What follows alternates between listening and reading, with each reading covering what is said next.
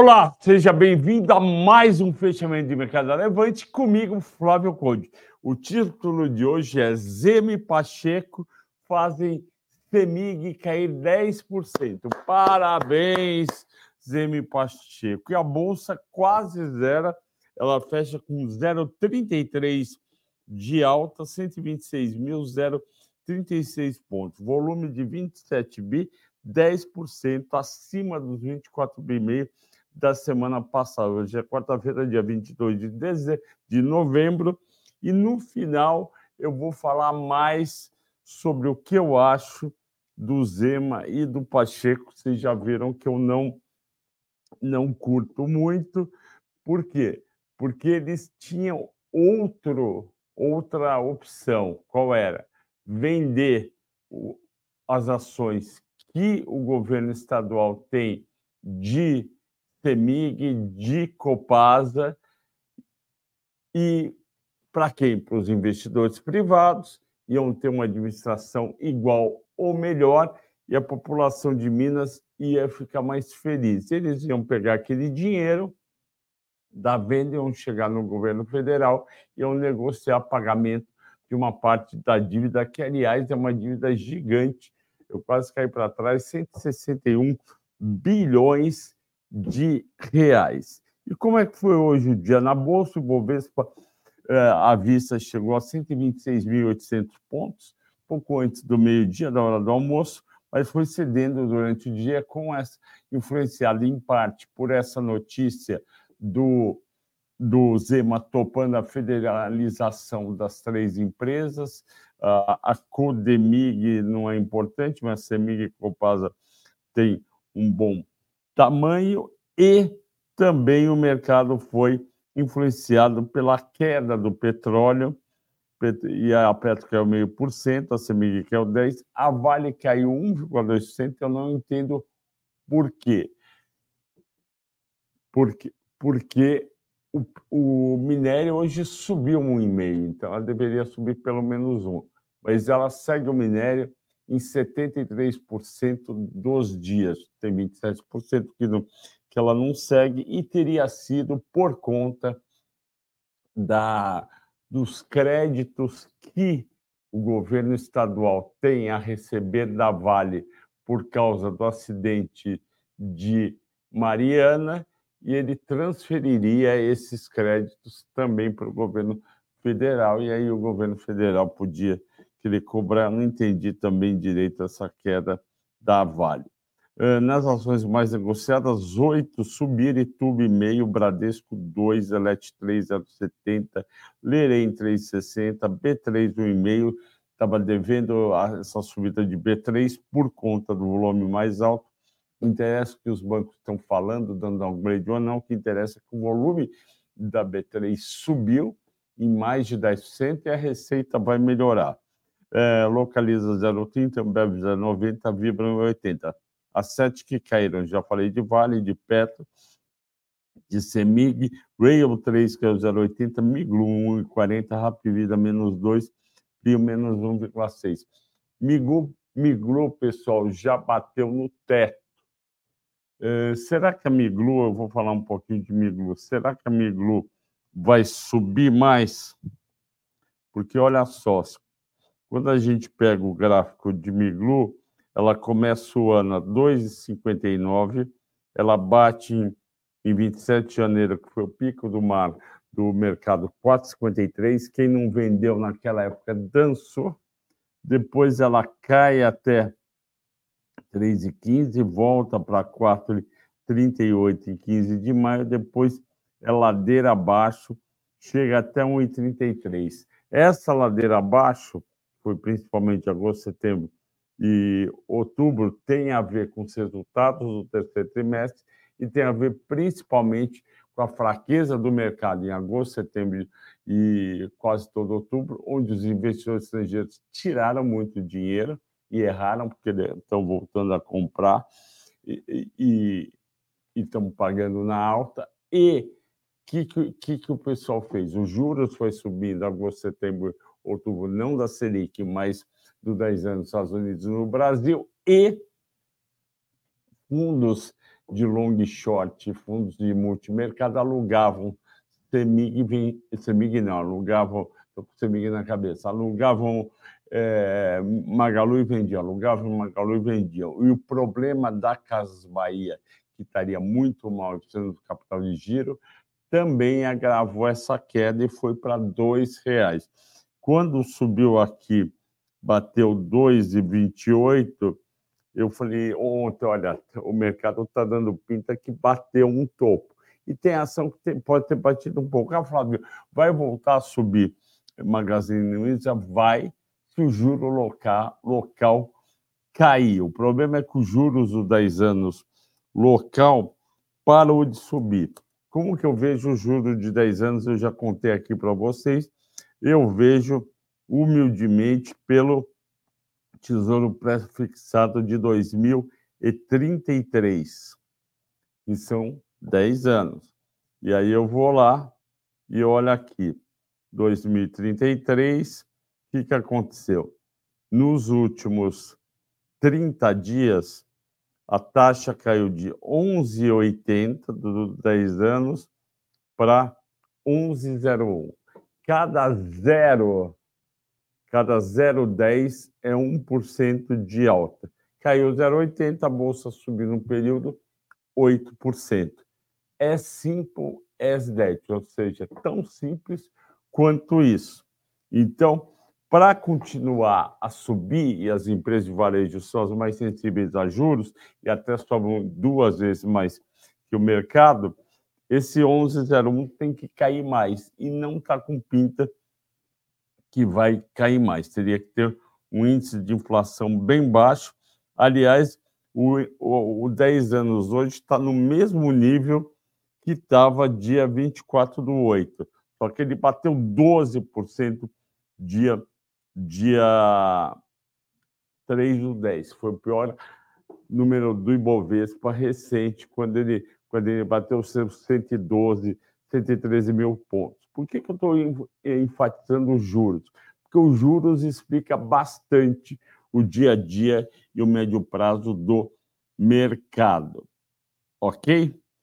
Espero que tenha ficado bem claro para todo mundo. Voltando a, ao que eu estava falando na quarta-feira, como foi o mercado, então falei da Miglu, Rap Vida não conta, Prio é o balanço do petróleo. O petróleo cai, a Prio, a Prio cai, a Prio caiu 1,6, o petróleo caiu 1, de 82,20 para 81,60, dentro da é quase dentro da é dentro da volatilidade diária de mais ou menos 1%.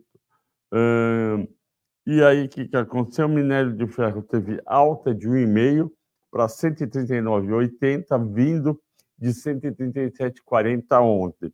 A Vale não subiu por conta daquela questão de, de transferência do que ela tem que pagar para a União. Vamos dar uma olhada, pessoal, se hoje a Vale descolou ou não da BHP e da Rio Tinto. A BHP hoje caiu 0,48, ela não tem nada a ver com, com, a, com Mariana, com a, com a, Fundação Renova, com aquele monte de dinheiro que a Vale está pagando para o Estado de Minas, para as cidades, para também para as para as viúvas, para a cidade. Caiu 0,56 Rio Tinto. Vamos ver. Vale. Vale. Caiu 1,4. Então, de novo, as três andam juntas. E eu gravei hoje de manhã o mata-mata que vai sair no domingo, dia 26, às 5 horas. Eu eu gravei o mata-mata de Vale. Eu fiz o mata-mata analisando o terceiro trimestre da Vale, explicando por que, que melhorou em relação ao segundo, e, e também fiz projeção para 2023, pra, já foi nove meses, para 24 e 25. Peguei payout, calculei quanto vai pagar de dividendos em 24 e 25, que é muito importante para você que está comprado. Também fiz é, projeção de preço justo da Vale para junho de 2024, daqui a sete meses, deu um upside interessante. Eu não posso contar qual que é o preço-alvo que eu calculei. Assista no domingo, que vale muito a pena. Então, a Vale, a Rio Tinto e a BHP não seguiram o preço do minério, eles não seguem 73% em 27% dos dias. A Bolsa de Nova York subiu, Dow Jones 0,56, Nasdaq 0,46. Hoje as ações de tecnologia ex-NVIDIA subiram, principalmente aquelas, aquelas ligadas à inteligência artificial, e parece que o Sam Altman, o, o, o fundador do OpenAI, que é aquela empresa que criou o, o, o programa de inteligência artificial mais bacana até agora, ele tinha sido é, entre aspas, expulso da OpenAI no domingo. Aí a Microsoft, CEO da Microsoft, falou que contratava ele ontem, e aí falar: não, não, não, a gente não só, não só vai te contratar, como a gente vai te recolocar de volta na OpenAI, porque nós somos acionistas da OpenAI. Destaques de alta, IRB 600, balanço do mercado, Marfrig subiu 5 subiu 5,50 para 8,80. O Bofa Merrill fez um, um upgrade, subiu 4% do JBS, 4% Lerei. Eneva, não sei porquê, subiu 3,40. Eu não gosto de Eneva. Já JBS, eu acho que pode ter valor aí, mas não sou fã do setor de carne. Semig caiu 9,7, MRB de novo caiu 3,4. Realmente a situação não está legal para a MRV, ela não consegue se manter acima dos 10 reais. Migu, Brap caiu 2,20, Pecar caiu 2,1. Vamos falar agora sobre o processo de federalização da nossa uh, querida Semi, na verdade, Semig Copasa, a outra não conta. Vamos lá, o que, que aconteceu? Uh, Minas tem uma dívida de, de 160 bilhões de reais. Essa dívida que está com pagamento suspenso, se não me engano, eles pagam 12 bilhões por ano e não estão conseguindo pagar, está suspenso faz cinco meses e vai vencer a, a, a portaria ou a portaria, não sei o que, que permitia não pagar. Precisa uma solução. Minas, pelo que entendi, não tem dinheiro, e aí Minas sugere ideia do Pacheco com, com, com o ex-deputado Alexandre Silveira de Minas também, eh, que é ministro de Minas e Energia, e o Zema teria topado, falou que topou, que é federalizar Copasa e Comig. E Semig. O que, que quer dizer federalizar?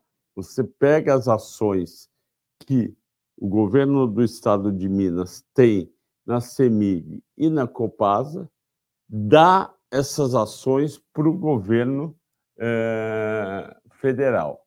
E a uma empresa que era uma estatal estadual vira uma estatal federal. Isso que é a federalização. Todo mundo entendeu?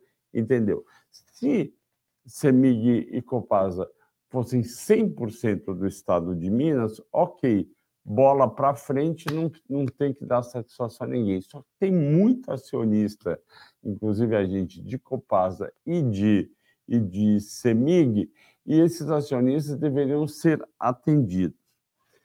O uh, que, que, que, acontece?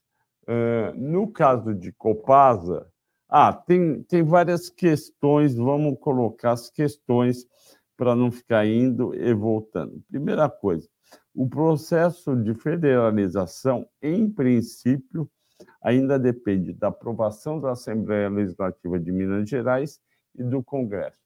Na Assembleia Legislativa de Minas Gerais, a meu ver, é mais fácil aprovar, porque os deputados estão sensíveis à questão da dívida e o pagamento da dívida de Minas Gerais, que está minando as contas do Estado. No Congresso, aí é um pouco mais difícil, vai ter que ter um monte de conversa, troca de, de favores e um monte de coisa. Segundo ponto, caso seja aprovado a federalização, não se sabe ainda como seria calculado o valor justo de transferência. O que é o valor justo de transferência? Quanto vale as ações do governo é, de Minas? Vamos pegar o caso da CEMIG 4. Na verdade, é a CEMIG 3 que o governo tem. CEMIG 3, uh, a CEMIG valeria hoje em torno de 37 bilhões de reais. 37 bilhões é o valor da CEMIG e ela tem o valor de mercado, ela tem uma dívida de 12 de 8 bilhões. Vamos lá. Esse valor de mercado é para todas as ações. Só que o governo de Minas não é dono de todas as ações da CEMIG. Não é o dono. Então, o que, que acontece? O governo de Minas é dono de 51% das ações. Então, ele é dono de metade, capital total, ele é 50% das ordinárias. Ele tem 17% do total. Então, 17% de 37 bilhões vai dar em torno de 7 bilhões. Então, ele vai receber 7 bilhões para a CEMIG, que é a mais valiosa, para bater de uma dívida de 160 bilhões, mal dá 5%. Então, não faz muita diferença. E o que saiu na imprensa é que eles esperam abater 80 bilhões, metade da dívida. Ué, mas a CEMIG nem ela inteira vale 40 bilhões, imagine querer abater de 80. Então, a gente tem que ver que provavelmente a, a, a Copasa pior. Copasa, deixa eu ver, Copasa ela vale menos ainda. A Copasa vale 7 bilhões, que não é nada, e o governo de Minas tem 50%. Então tem 3 bilhões e meio. Então é 3 bilhões e meio mais 7 dá 10 bi e meio. Não vai fazer diferença. Então, como que vai chegar nos 80 bi de abatimento? Eu, modestamente, é, sem conversar com ninguém, sem ir atrás do que está por trás, eu imagino que o restante seria um acordo político. Por quê? O Zema vai sair do. Não, antes disso, eu vou terminar o que eu estava falando da empresa. Então, o segundo ponto é como calcular o valor justo, que eu já falei para vocês agora. Terceiro ponto, a CEMIG PN não tem tag along.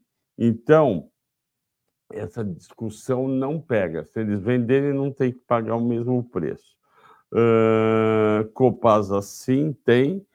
E que mais? Uh, é isso, é isso. Bom, agora eu vou falar da parte política que eu imagino, apesar de, de, de eu não ter visto é, lido em nenhum lugar, mas eu estou juntando as peças. O governador Zema não não pode candidatar pela, pela terceira vez ao governo do estado de Minas. Você só pode se candidatar duas vezes consecutivamente. Então, ele vai virar senador ou deputado ou vai sair da política. O Pacheco quer ser governador de Minas.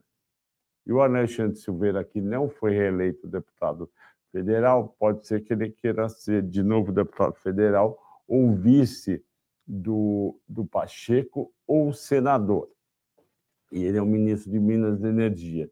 Se o Pacheco e o Silveira e o Zema conseguirem fazer isso, dá em troca ativos que valem 10 bi e meio, talvez um pouco mais, com prêmio no máximo estourando 20 bi, eles uh, e conseguirem abater 80 bilhões, eles vão ficar bem na foto com os mineiros.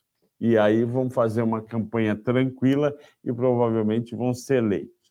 Por que, que, o, que, o, que o Lula pode topar isso daí e por que, que o Ministério da Fazenda pode topar isso daí? Porque o estado de Minas é um estado fundamental para se ganhar a eleição para presidente no Brasil. Historicamente, todo mundo que ganhou o estado de Minas ganhou a eleição presidencial. É o segundo maior colégio eleitoral do Brasil depois de São Paulo. Então, faz diferença, é um estado importante, tem políticos importantes e, portanto, pode ser que esteja por trás de tudo isso essa jogada política para o Lula ou um outro candidato do PT, que poderia ser o Haddad, na eleição de 2026. De toda forma, eu acho péssimo o que eles estão fazendo isso e vou falar o que vocês devem achar fazer com as ações de Copasa e também as ações de uh, Semig. Vamos começar. Michele de Andrade. Tudo bem, Michele?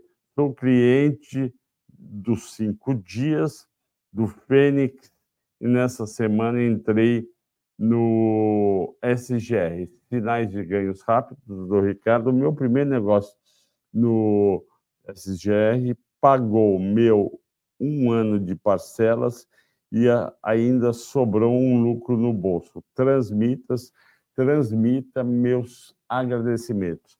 Michele, eu vou fazer isso agora eu vou copiar aqui o que você falou e vou publicar agora no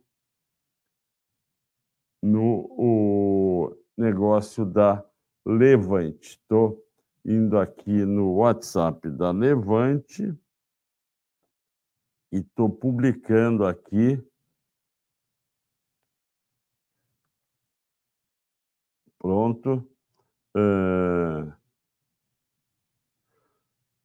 parabéns, Ricardo Afonso. Veja o depoimento agora no fechamento de uma cliente do SGR a, a Michele. Muito obrigado, Michele, por ter assinado. Muito obrigado por ter escrito e mostrado aqui, não só aqui internamente, como para todo mundo. O Bruno Bergen, sempre com a gente, pergunta o que acha dos números da construtora Iven? Vou contar para você. A minha mãe e a minha irmã moram no mesmo prédio, em apartamentos diferentes da Iven, aqui perto. Eu acho muito bonito o prédio. Eu acho uh, um prédio bacana, alto nível. O prédio tem, o apartamento tem 130 metros, mas o acabamento, que é muito bonito, a qualidade deixa um pouco a desejar eu vi problema na hidráulica do prédio e também na fachada começou a cair os tijolos que estão enfeitando, eles estão tendo que, que refazer. Mas o que você quer saber não é como é o prédio onde minha mãe e minha irmã estão morando, mas sim o que eu acho dos números. Eu vou falar agora para você. Eu visitei muito a, a Iven na época que ela era do Carlos, qual era o sobrenome dele? Já vou lembrar. E aí mudou de pessoal, mas eu acho muito boa a companhia. Vamos lá, cadê esses resultados? Vamos lá. Uh, colocar aqui empreendimentos.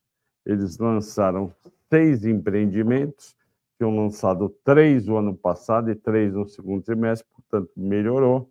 O VGV, o VGV potencial de da Iven uh, um, eram prédios menores, então é, é, menor do que no segundo trimestre. O segundo trimestre, o potencial era 773 milhões, agora só 291 milhões, então deu uma piorada. Vendas contratadas no terceiro trimestre não foi grande coisa, 365 contra 591 do segundo tri, então forte foi o segundo tri da IBM e não agora o terceiro.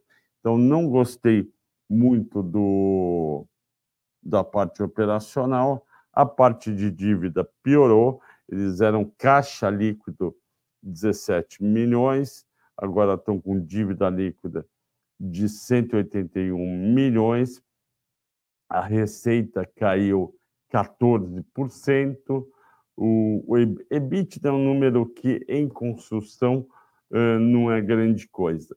Não quer dizer muita coisa, porque, entre aspas, não existe. E o lucro líquido caiu 14%. Sinceramente, eu não gostei dos números e, Bruno, eu não sei se você mora aqui em São Paulo ou na região sul e sudeste, onde a IVEN está mais presente, tem um excesso de lançamentos na cidade de São Paulo, principalmente na área residencial. O preço do metro quadrado está muito alto, principalmente nas regiões mais nobres.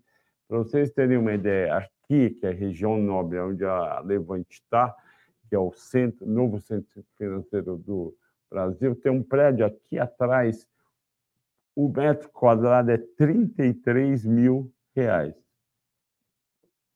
Entendeu errado. O preço do metro quadrado é 33 mil reais, o apartamento é de 300 metros, portanto, 10 milhões de reais o apartamento do ex-dono, por coincidência, o Carlos Telepins, o ex-dono da Iven, que é uma consultora agora que está fechado, norte, 33 mil metros quadrados. No meu bairro Moema tem lançamentos também de 300 metros quadrados a 35 mil o metro quadrado. O metro quadrado em São Paulo, eh, em região nobre, está é muito difícil achar abaixo de 20 mil. Qual que é a minha avaliação? Não cabe no bolso de tanta gente assim comprar um apartamento, de, obviamente, de 9 milhões de reais. Então, eu acho que vai encalhar uma parte dos lançamentos. E vocês sabem que prédio é cruel, não é que nem loteamento. Loteamento você lança, se você vender 10% no primeiro trimestre 10% no segundo, não tem problema. Você vendeu o lote, o lote está aí, os outros lotes que não venderam não estão dando custo nenhum. Só IPTU, que é muito baixo. Quando você lança um prédio e vende só 40% e é obrigado a subir o prédio, não dá, obviamente, para você construir o prédio e pegar o, o, o, sexto andar que você não vendeu, não construir, o oitavo que você não vendeu, não construir, mas construir o nono e o décimo. Então, você é obrigado a construir, tem um custo alto e também a construtora tem que pagar as contas do prédio do IPTU. Então, é o risco da gente ter em 2024 estoque excessivo é grande. Ah, mas em 2024 a Selic vai para, vamos ser otimistas, para 9,5% e o curso do SFH vai cair para 8%. Mesmo 8%, fica caro financiar. E por isso que aqui em São Paulo e provavelmente em outras capitais do Sul, Sudeste e até e até no Nordeste, Centro-Oeste e Norte, estão lançando apartamentos tão pequenos. Porque se você vai comprar a 20 mil metros ou 15 mil metros, você vai ter que vender um apartamento pequeno. Então, por exemplo, um apartamento de 40 metros quadrados a 20 mil metros dá 800 mil. Ok, a pessoa dá 200 mil de entrada e consegue é, pagar o restante. Mas um apartamento de 200 metros quadrados a 20 mil metros vai dar 4 milhões. Não tem tanta gente para comprar. Então, Bruno Berger, fique fora, resumindo, de consultora Iven. Agora é o Eliseu sempre com a gente, professor Flávio, boa noite. Fora esses dividendos que a Auren vai pagar, vale a pena investir na empresa? Eu acho que com esses dividendos de 1,5, a Auren perde o apio temporariamente. Por quê? Porque a Auren recebeu quase quatro. O que é a Auren, em primeiro lugar? A Auren é a antiga CESP, mais alguns ativos de geração de um grupo chamado VTRM, que eu acho que é Votorantim. E aí, o que, que acontece? Ela recebeu aqueles 4 bilhões, dividindo pelo número de ações, dava R$ reais, ela já distribuiu 2,50, vai distribuir agora 1,50. Então, ela está distribuindo o excesso de caixa que ela ganhou daquela disputa da União, da, da usina hidrelétrica Três Irmãos. Então, o que, que acontece? Perdeu esse apelo de um baita dividendo de curto prazo. Então, eu não acho interessante.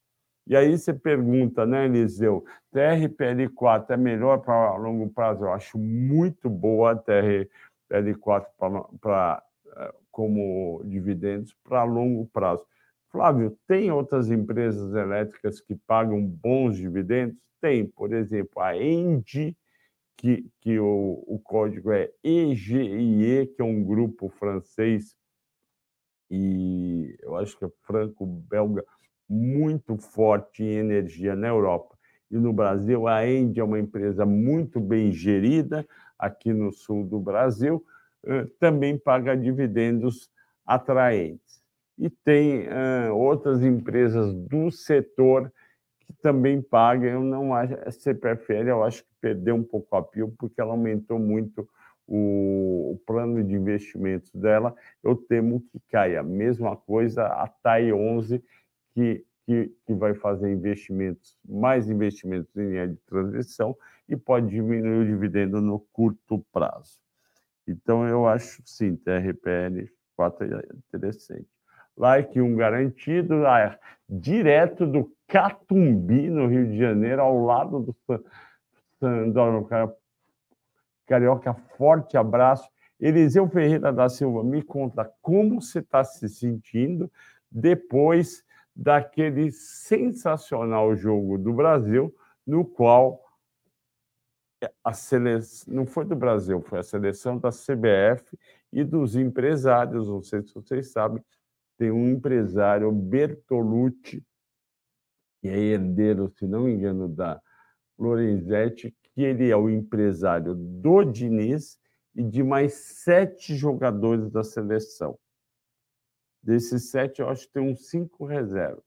Então, essa não é a seleção brasileira do Brasil, a minha, a sua, Eliseu, de quem está ouvindo. É a seleção da CBF, do Bertolucci, de algum, ou, é alguns empresários que indicaram outros jogadores.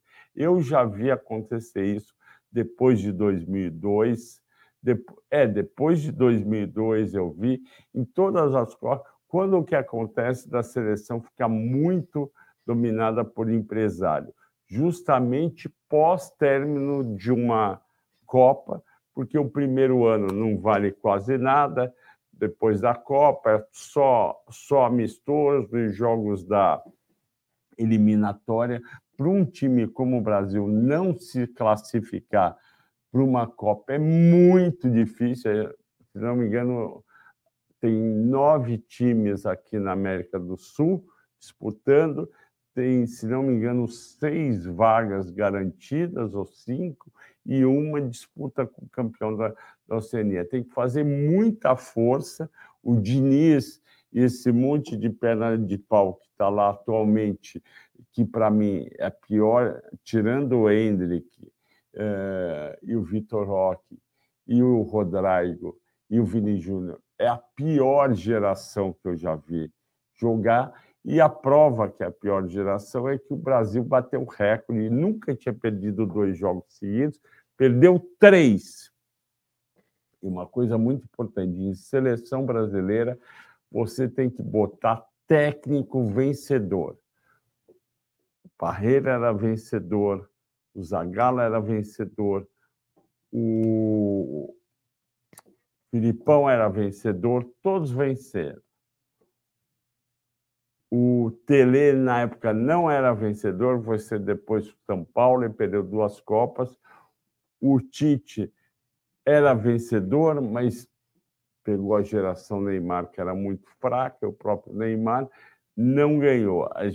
Portanto, a gente tem que começar com um técnico vencedor. Se não for o Ancelotti, que, que já tem proposta do Real para renovar, então vai atrás de outro estrangeiro, Mourinho, Guardiola, o Gajo aqui do Palmeiras, o, um abraço para o meu amigo, para o meu amigo é, Mariano da Morte do mercado, para mim, o melhor assessor de investimentos que eu já vi, trabalhamos juntos. Então, ele chama o Abel de Gajo, o Gajo do, do Palmeiras, para mim, estaria ótimo. Ele conhece bem o, como funciona o Brasil, conhece os jogadores, já ia levar uns três ou quatro ou cinco do Palmeiras, e isso a gente não pode esquecer. Teve duas Copas que quem ganhou foram dois times. Time, não era seleção. A Copa de 2010 ganhou o time do Barcelona, que era seis ou sete jogadores de lá e mais três ou quatro do Real Madrid. A Copa de 14 ganhou o Bayern de Munique, tinha seis ou sete jogadores, toda gente que joga junto. Mas voltando, desculpe ter desviado.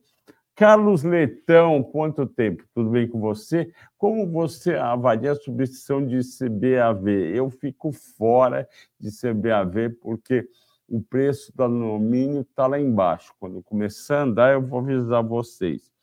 O Lucas Banzoni, por que a Vale caiu mesmo com o minério de ferro subindo? Seria um indicativo de que Mas não sei, não tem como ter certeza, mas não podemos esquecer, se não me engano, vamos ver, último dia, Vale, data com dividendos. O último dia era. Vamos lá vão pagar dividendos dia 1 de dezembro. Olha só.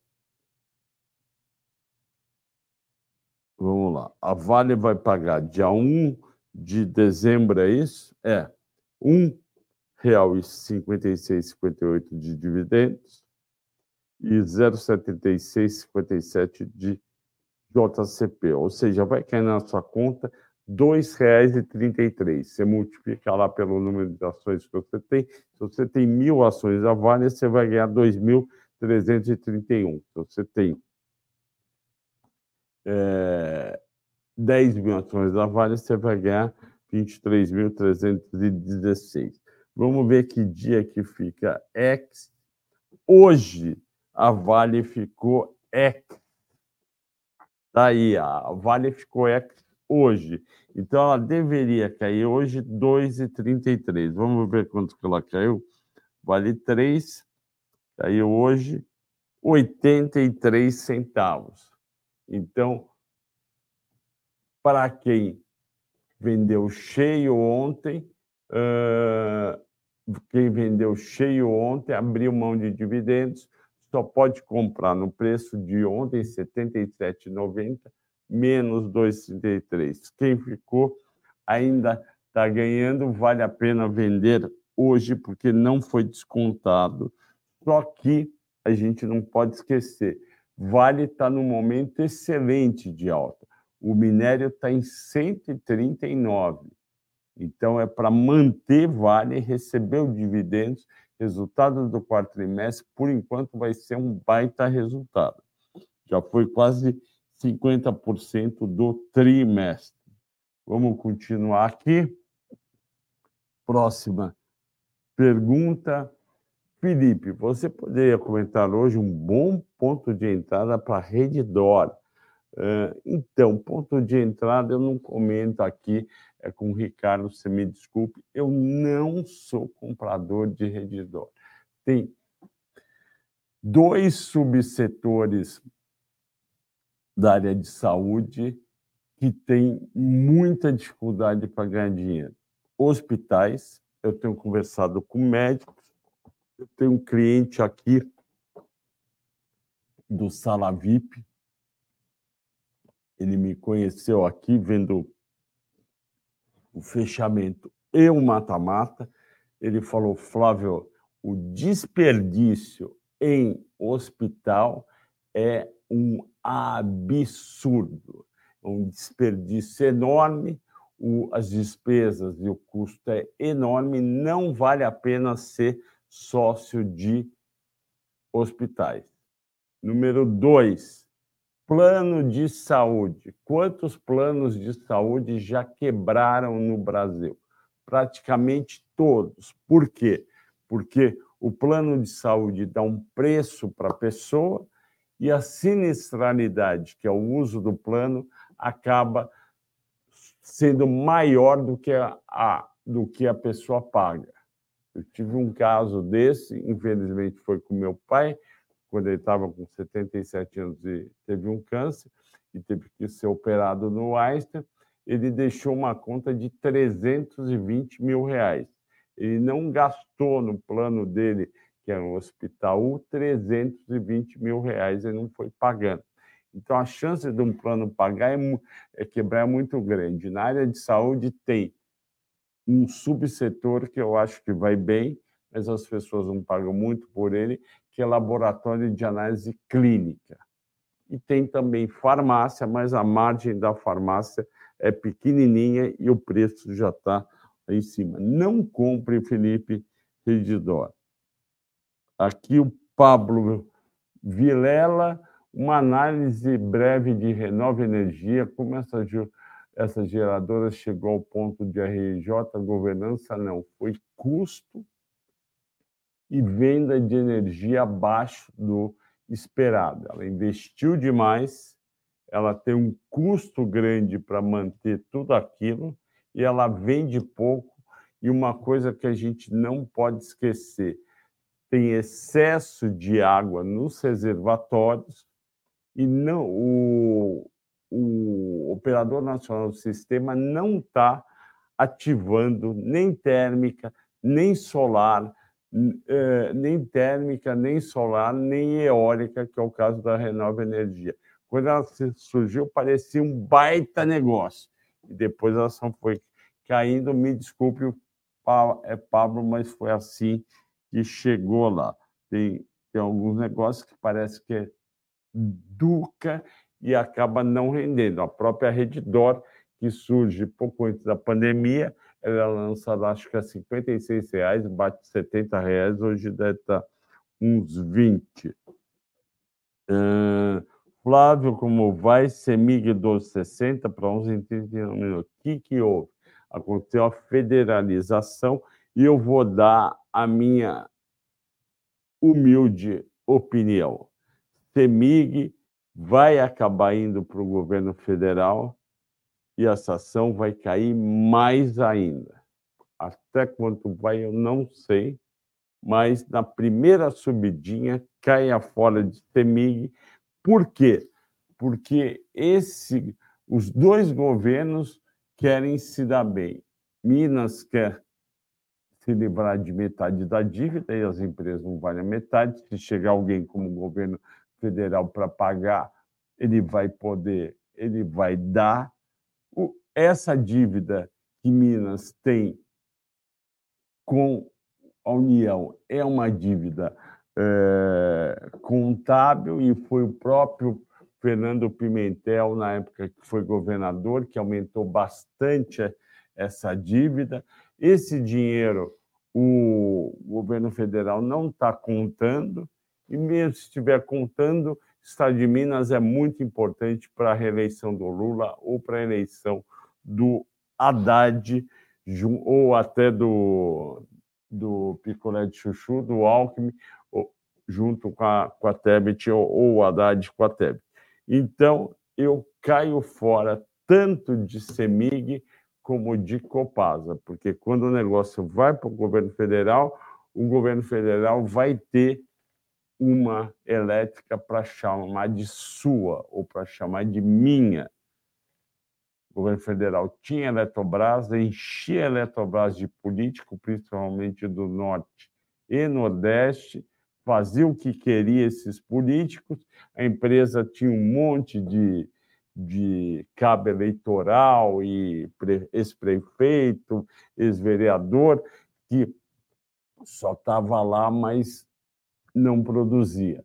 Então, e é uma baita de uma empresa, a Semig, eu adoro a Semig, fiz mata-mata de Semig com o Copel, falei que as duas privatizadas valia a pena comprar, eram bem geridas, grandes, importantes, mas a, olha só o destino, a Copel foi privatizada e a Semig corre o risco de cair ah, eu tenho que terminar por causa do tempo. Tem aqui agora a Tax Trader com o nosso. O que, que é a Tax Trader que você vai assistir agora a live? A Tax Trader é uma empresa de Minas, fez um, um acordo com um, um acordo junto com a Levante, ela ensina você a não pagar mais imposto do que você precisa para suas operações de bolsa e ela te ensina a lançar, fazer tudo. Assista agora a live da Tex Trader, vale muito a pena. Eu assisti e gostei demais. Depois vocês voltam com essas perguntas. Não é ruído, Eric. Caia fora de Copasa e Semig. Amanhã, depois de amanhã, não sei o melhor dia, mas caia fora. Fui.